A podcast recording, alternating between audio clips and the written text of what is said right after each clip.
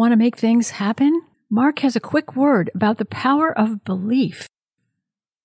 He says, if you can get yourself to believe something, then when you speak, it will happen for you. Now I want to declare this over you.